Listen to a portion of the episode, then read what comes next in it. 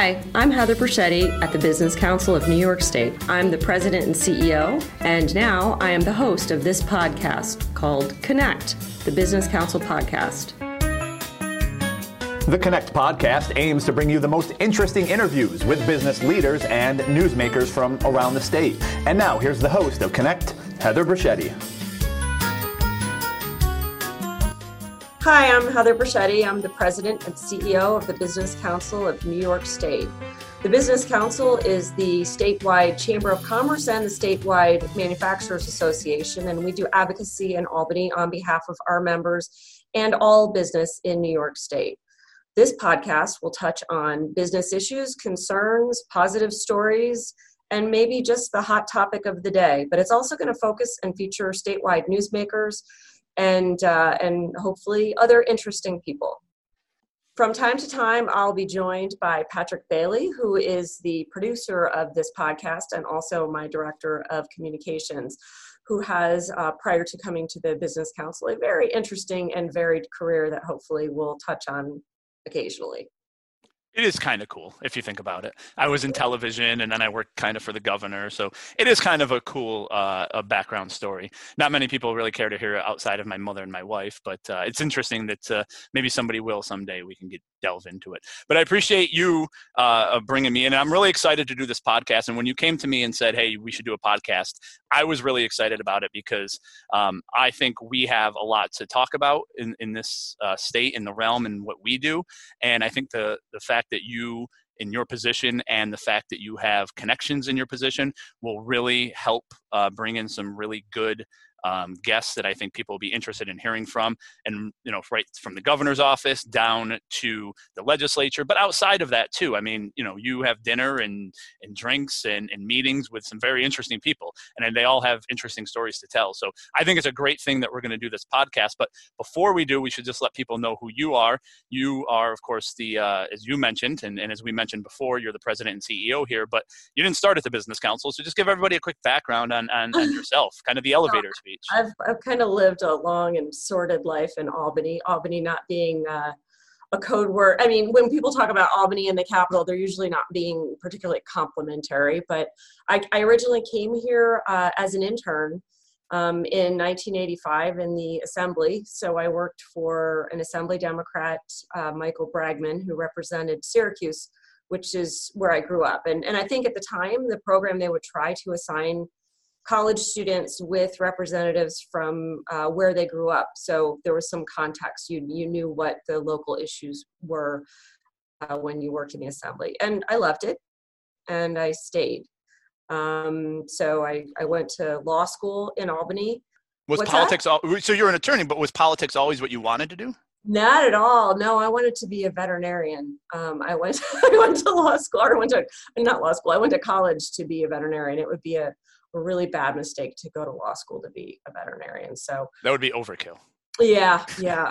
Um, so yeah, I, I, know I originally wanted to be a veterinarian, and um, I did the assembly internship just as something interesting to do during college. Um, I was going to school at SUNY Binghamton, which is now Binghamton University, um, and it was something that my boyfriend at the time, who was going to Syracuse University, was going to do for a semester. So uh, we thought it would be a fun way to spend basically our last semester of college together um, in Albany. And it ended up being a great experience. Um, but I did grow up in a very, very political household. Um, I was I was born in the Peace Corps. Um, and later, my mother and stepfather were very active in uh, liberal party politics when there used to be a liberal party in the state. So there were uh, there was a lot of political discussion in my house.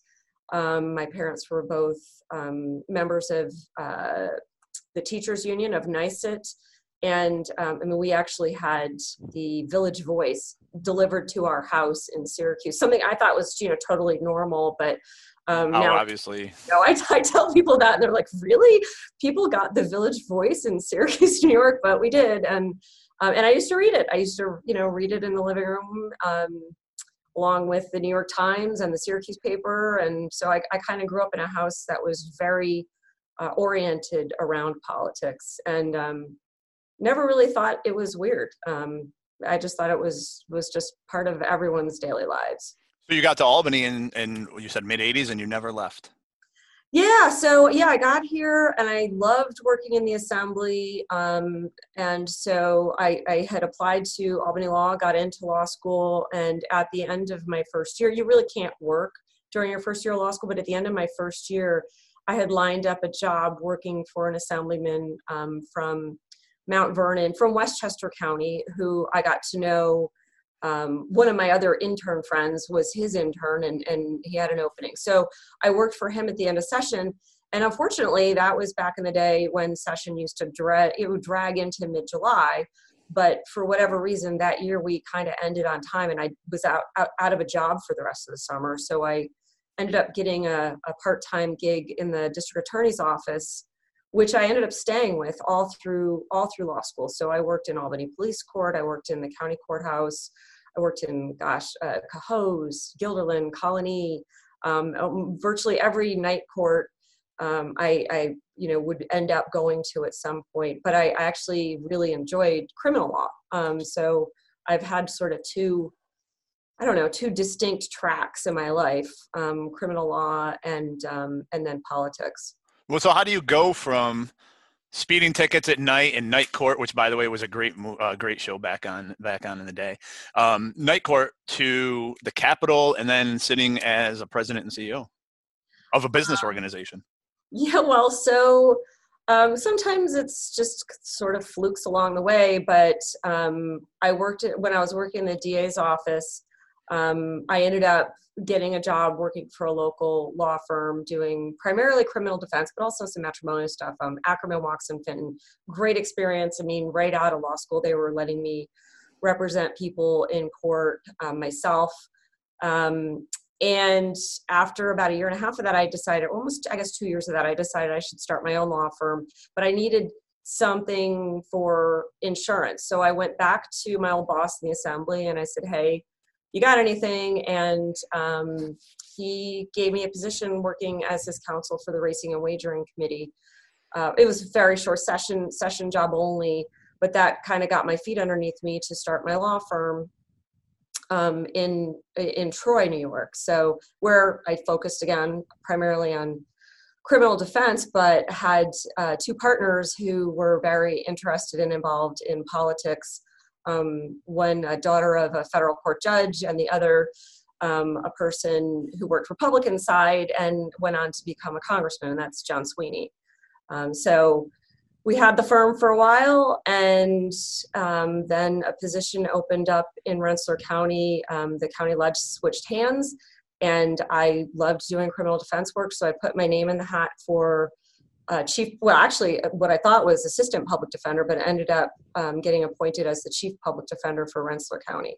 And I did that for a little while, then uh, went to the attorney general's office. So I guess, you know, it sounds like I can't hold a job, but uh, bounced around a little bit. So then finally, you know, I'm back in Albany in the attorney general's office um, and worked there for th- about three and a half years. Um, Eliot Spitzer actually um, defeated my boss, Dennis Vacco. Um, well, arguably didn't defeat. Uh, it was a very close election, and they stopped the recount at some point because it was just painful. Um, so, uh, went to the state senate and worked for the Senate majority at that point. So I had a, a, stint working for the Assembly majority, and then I worked for the Senate majority actually for a, a relatively long stretch of time um, in the counsel's office. Um, called who? Did you call the business council? did the business council call you? So I actually had um, they the business council called me. I, I, had been to business council events when I worked in the Senate, um, and really enjoyed it. Uh, the annual meeting was a blast, and if anyone's not been to it, it's Lake George, and it's a lot of fun. It's a couple days good content, lots of policy stuff, but also, you know, beautiful setting and opportunities to get out and, and really enjoy the best of upstate New York in the fall. But um, yeah, so so the head of the business council at the time, Kenneth Adams, reached out to me and asked if I would be interested in uh, running government affairs, and uh, and I was because you know it's a lot of issues. I like having a lot of issues. I like uh, I, I don't I can't imagine myself doing one thing for my whole life, including criminal law. You know, it's just um, I don't know. I need I need to have some variety in the kinds and the complexity of issues that I work on. So you got that here. Yeah, which oh, we'll yeah. get into. Definitely, um, it gets sometimes be careful what you wish for because in certain years it's like drinking from a fire hose all the issues that we have to work on and that have nothing to do with each other you know it's not like you learn one you learn them all and they change every year um, but it's you know anything that impacts business that impacts employment the private sector you know so labor laws environmental laws tax laws you name it. So there's a lot to work on. It's 2020 and everybody's you know this is a, a in time where um, especially the governor and everybody's talking about equal pay and and there was of course the equal rights movement way way back but i mean what i guess i'm trying to get to in a roundabout way and we saw it at the legislative reception which i thought was a great photo. There's you andrea stewart cousins the suny chancellor there's the lieutenant governor. There's a lot of women all holding powerful positions. Do you ever think about that? Uh, as as a woman in a position in albany? Yeah I mean, it's it's amazing to me um, and and it's great. I mean we should by by you know just by dint of how what a percentage of the population we are we should have half the positions of leadership um, and we've we've really have come a long way um, still have a ways to go. Um, i think when you go down to um, go down a few layers and you look at things like public safety, there's still very few women in, in fire departments and police departments, um, which are very visible positions of authority, especially uh, culturally when you're a kid growing up. I mean, who are the people that you look to as as uh, authority figures? And and they're not going to say, well, my local assemblywoman. Um, so I, I, mean i think it's really important that we reach all the way down to to local and municipal government. And when we start seeing success there we'll see a real shift in culture. But um, but yeah i mean it's it's really really great that um, you know we uh, that that even such a photo could exist that we've got commissioners and a lieutenant governor and and the leader of the senate. I mean uh, very i'm i'm very happy to be here when when all of this happened. And i was you know i was the first female public defender in rensselaer county um, and doing defense work as a woman back then was you know not it, I was in a fairly small minority of of the defense bar. So, um, but again, that's grown as well, and I, I think it's really important that we recognize that gender isn't a limitation on what kinds of roles you can have in society. It's just in, in Albany, it was it was rare at one time that oh, a woman that a woman hold position of power. Yeah, absolutely. I mean, and uh, probably New York in some, in, you know, in especially in government might be ahead of the curve of some other parts of the country. So um, it it was relatively recently that that you know there had never been uh, a woman even conference leader. So it's it's pretty impressive. Well, we won't get to all of our agenda, but so we'll kind of wrap this up because this this first one is I'd love to just you know get the viewers or the listeners to understand who you are and, and what you were but we should talk a little bit about the business council and what we do. We have about 2300 member organizations. You mentioned we are the chamber of commerce uh, the de facto kind of manufacturing association uh, for the state of new york. We our guests will line up with those.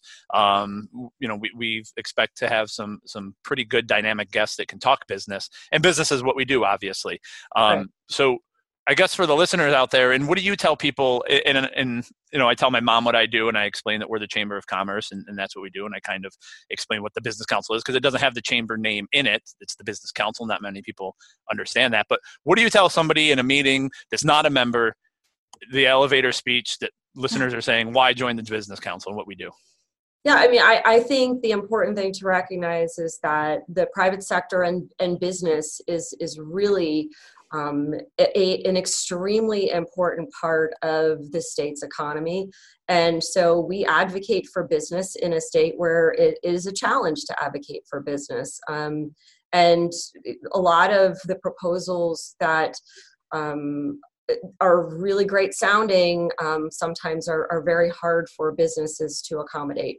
So what we do is we, I mean, in, in a way, I'm representing business in Albany. Um, to, to some extent, we also talk to Washington as well um, to try and improve the business climate. And uh, we certainly have our work cut out for us in many regards.